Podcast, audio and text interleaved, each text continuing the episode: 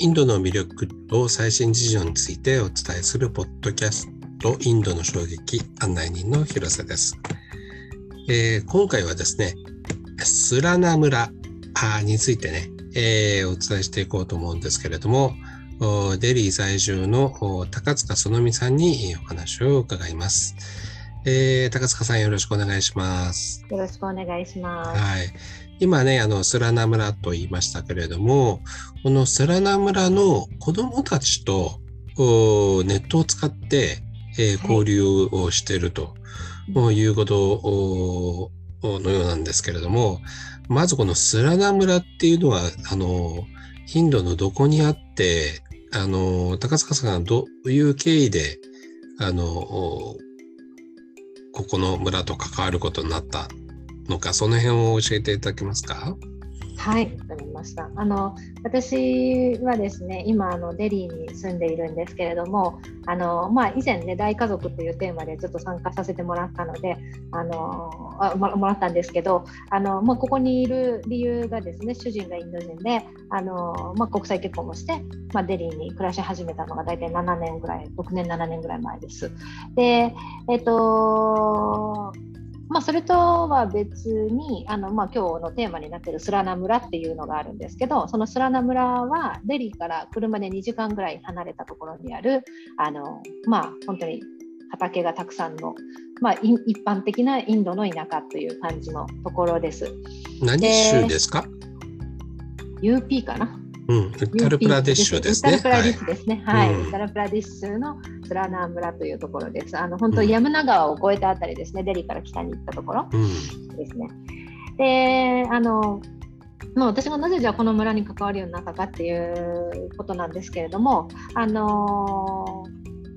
まあ、ちょちょっと私のなんか歴史歴史というかあの昔の話もちょろっと含めながらになってしまうんですがあの私はそのインドに来る前主人と出会う前にあの日本語教師をしてたんですね日本で。うん、であのその時に、えっとまあ、世界中からこういっぱいいろんな学生が来て日本語を学びに来てたんですけどその中のうちの1人にバラット君という男の子がいまして、はい、でそれが、まあ、2007年か2008年か、まあ、そのぐらいの時のことです。でその、うん、バラット君はそのインド出身の男の子で、うん、であのその彼がですねあの、まあ、本当にたくさん200人300人ぐらいいた学生の中の1人だったんですけど、まあ、当時からあの日本語をあの勉強したらあの自分の村に帰ってインドに帰って村に帰ってあの自分の村を良くしたいっていう話をよくしてたんですね。うん、で私はその頃まだ自分がインドに来るなんてことも全然知らなくてあの、まあ、本当にたくさんいる学生の中の一つの夢だなぐらいに 思ってたんですけれどもあの、まあ、何がどう転んだか、まあ、その後主人に会ってあの、まあ、結婚することになってそしてまあインドに来ることになって、まあ、デリーに来ることになってデリーに住んでいるという現在です。であのバラット君はその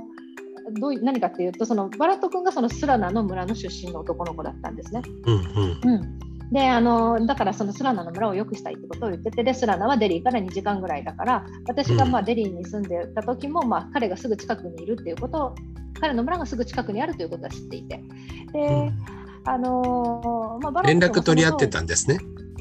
そうですね連絡はね、うん、取り合ってました。あの、うん、結構あの日本にいた時もよく日本に来てくれたりとかしてたんで結婚する前とかも、うん、でその頃彼はまだ日本企業で働いていて日本の会社で勤めていて、出張でこう日本に来たりとかしててその度にこうなんか連絡をしてくれるような律儀な学生だったんですけどあのー、だったんです。で、まあ、その私が結婚した時もまだ日本の企業で働いてたんですけど、あのー、ちょうどそれから2年、1年、2年ぐらい経った後に、やっぱりその村のことをやりたいから、あの確か船にいたんですけど、当時。あの船から引き戻って村に帰ってきたと。で村に帰ってきた時にその当時日本で自分で働いたお金を使って村に図書館を建てます。で建てたので先生遊びに来てくださいっていうふうに言われて一番最初に行ったのが、うん、あのスラナ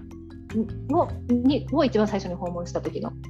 あの話です。でそれがその頃私もなんかインドに来たばっかりでなんか結構なんかもう なんだろうあの、まあ、初めて大家族に入ってあの、まあ、町もねまあまあ喧騒な感じですですし、まだ文化にもインドの文化にも慣れてなくて。ですごい大変だった時にそのやっぱすごい自然が豊かなインドの村に行ってあなんかすごいいいところだなと思ったのとあと村の人たちがすごい優しかったり子どもたちがすごい日本人である私を歓迎してくれたり。でなんかすごい癒されてですごい楽しかったなと思っていて。で、まあ、そうこうしてるうちにバラット君はやっぱりその村のことを何かしたいっていうことで教育だけではなくて、あのまあ、その村の衛生環境とかあとはなんかそのそうです、ね、学校の施設備を良くするとかあと村に木をもっと増やす植林の活動をするとかなんかそういうことをこうどんどんしていっていてで私もなんかこうやってるなってことは分かってたのでなんかこうちょっと冷やかし程度半分に遊びに行くみたいなことをこうしばらくやっていました。遊びに行ってサポートをするみたいなこと。なるほど。そうなんです。で、あの最近あのこの1年くらい実はそのプシュラナの村とすごい関係がぐって近くなったんですけどそれは何かっていうと、うん、あのこの1年かけて、えっと、スラナの村の子どもたちと日本の子どもたちを、えっと、オンラインでつなぐっていうことを、えっと、うん、やり始めました。まあ、本当コロナがきっかけなんですけど、うん、でそれじゃあなんでコロナがきっかけなのかっていうともともとコロナが始まる前に友達と一緒にあのスラナで何かやりたいねっていう話をしていて、うん、でただそのコロナになっちゃったのであのできなくなってしまってさらにその一緒にやりたいって言ってたお友達は2人あの日本に帰らなければいけなくなってしまった。インドが大好きだったけど、うん、でもなんかそのあのインドがすごい好きだっだし私たちもやりたいっていう気持ちがすごいあってあの、でその一緒にやろうって言ってた人たちと何やろうかって言ってたかというとその音楽をやる人たちだったので、うん、あの楽器を村の方に持ってってなんか子どもたちに楽器を見せてなんかみんなで遊んだり歌ったりとかできたらいいねみたいなことをやっててなんかその気持ちが高まってたところでコロナがバコンってきてこうすごいストップをかけてしまったのでなんかその気持ちが宙ぶらりんになったままになってしまってみんなが。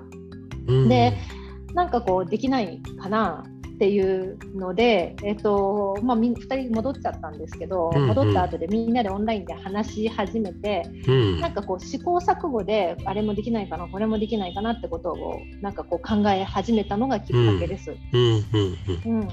でなんかもうどうしてもやっぱりもう本当今もそうですけど当時なんてまだ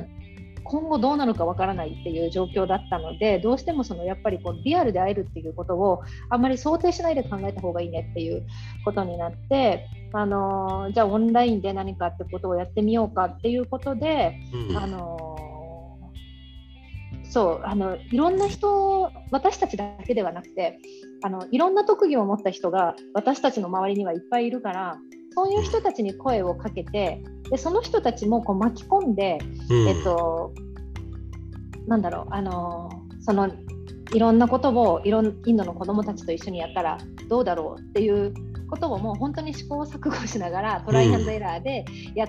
大体月1くらいかな、1月、今年の1月から始めたので、うん、えっと、月1ぐらいでやっているっていうのが今の状況です。今までにやったのが、あのよ日本の、まあ、読み聞かせっていうよりは、なんかその言葉遊びみたいなの、うん、とか手遊びみたいなのをこうインドの子どもたちとスクリーン越しに一緒にやるとか、うん、あと、えっと、歌、歌じゃないな、えっと、踊りを一緒にやる、踊りを一緒にやるとか、あとキッズヨガ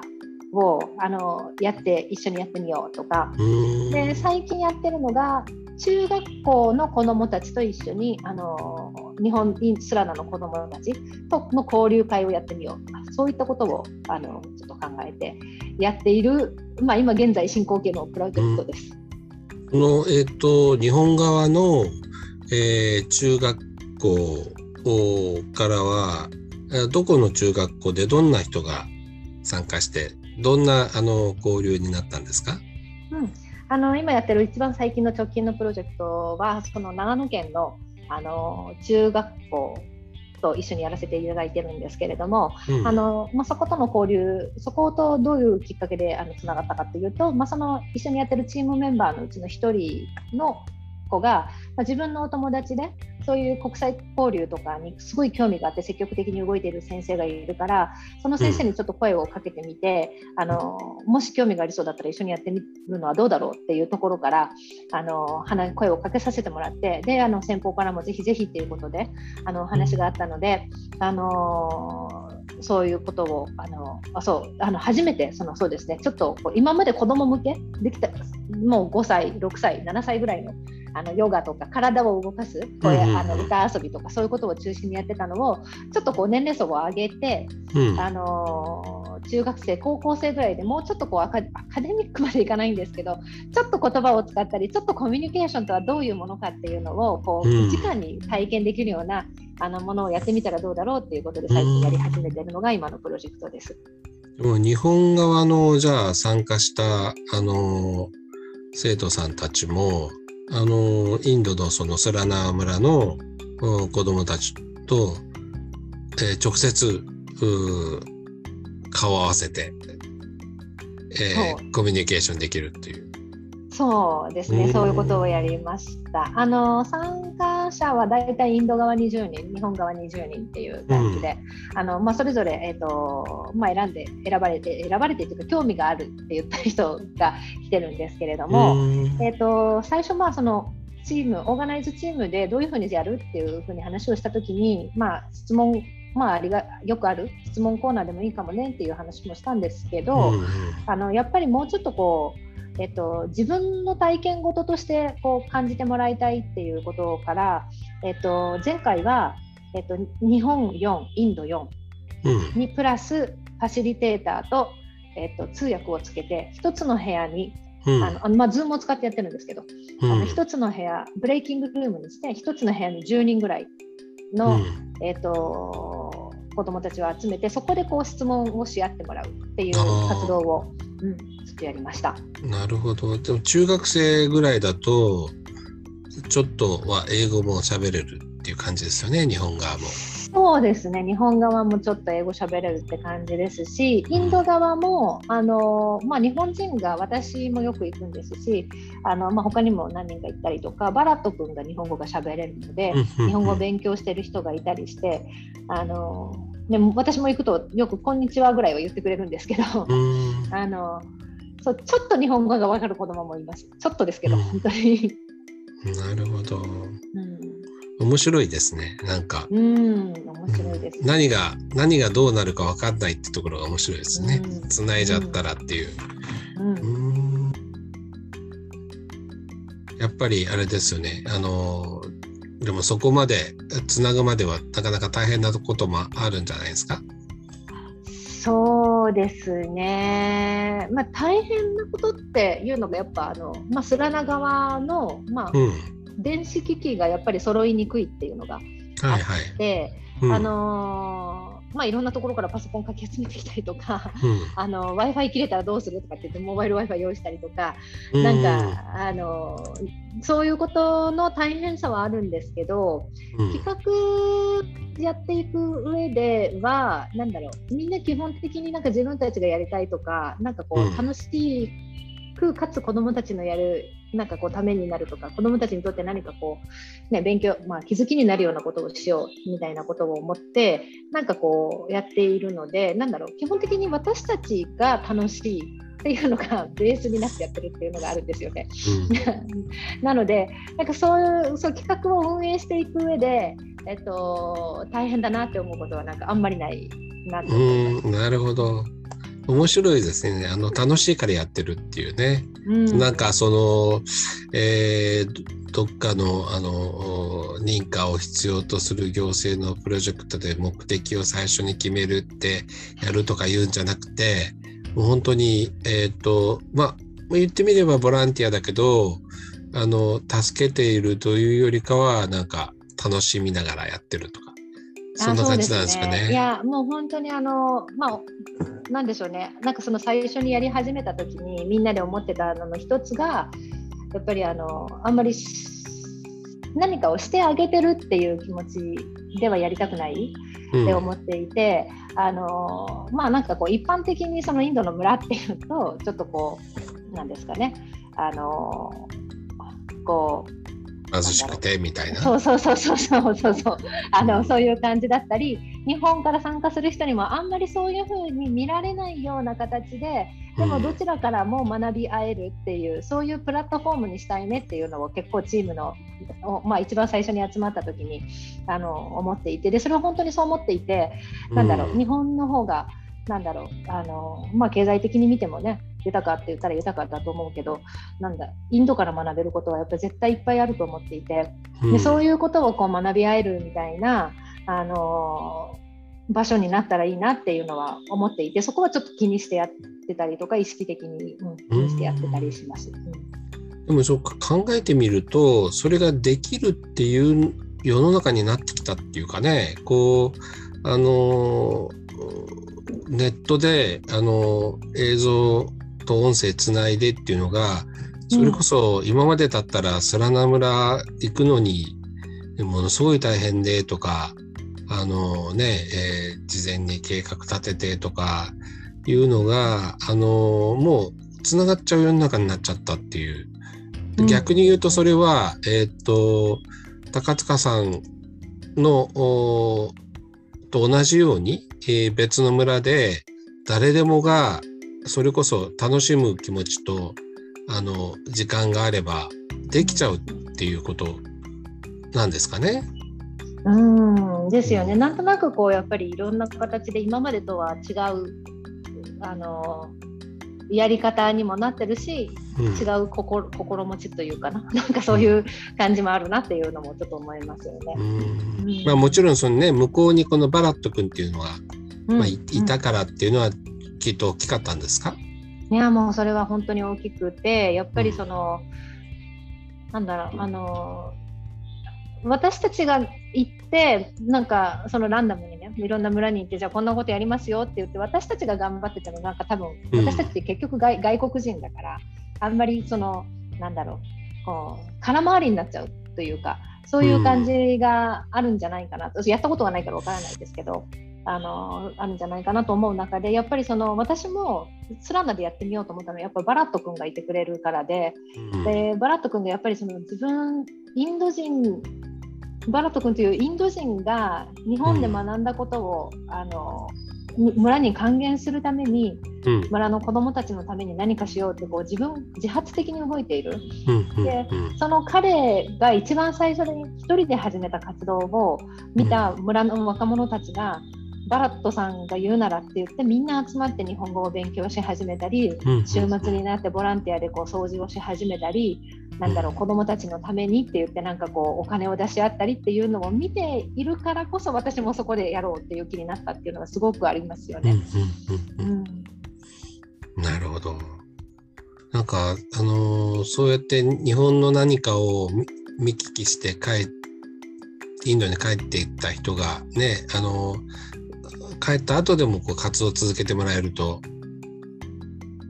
助かりますよねこちらとしても。うん、本当にあのそう思いますよねなんかなんかあのそう思います。うん、あのなんかとてもなんか楽しそうな 感じがするんですけど、えー、っとまあ、最後になりますけどあのこれからね、えー、あのどんなことをこうやってみようかなみたいな、挑戦してみようかみたいな、あの、計画でもいいんですけど、どんなことを考えておられますか？なんか、あの、もうこのプロジェクトを始めた時からなんかもうどうなるかわからないけど、とりあえずやってみようかみたいなその従来やる目的を決めてじゃあここに向かってっていう感じではなくて、うん、なんかその本当に先がどうなるかわからないけどとりあえずできることをやってみようって言って1年前に始めたプロジェクトが今こういう形になってなんかその有機的に動いていっているそのさなかなので、うん、なんか本当にこれも今途中だからここから先どう動いていくかはなんか私が決めるというよりは何だろうこのプロジェクトが勝手に動いていってくれるみたいなのも実はちょっと期待していたりもして、うん、ただまあやっていく中ですごく本当にインドにとってもあの日本にとってもなんかこうあのお互いが分かり合えるようなことにしてい、なきっかけを作るようなことにしていきたいっていうのはなんかやっぱみんなが思っていることだと思うのでそういうことの軸をこうぶらさずにあのそう人と人としてっていうことかな。人と人としてコミュニケーションができるなんですかね。その文化で見るとかそのなんかその国籍とそうそう文化で見るとか国籍で見るとか宗教で見るじゃなくてその人と私という人と例えば誰々さん、まあ、なんだろうバラットさんという人が人間と人間としてこう付き合えるそういうことを培えるような経験を与えたりとかそういうことを培えるようなあのプラットフォームであったりとかそういう場でありたいなっていう思いはぶらさずになんかこう動いていくように動いていくのかなっていうふうには思います。はい、わかりました。あの今日はどうもありがとうございました。はい、ありがとうございました。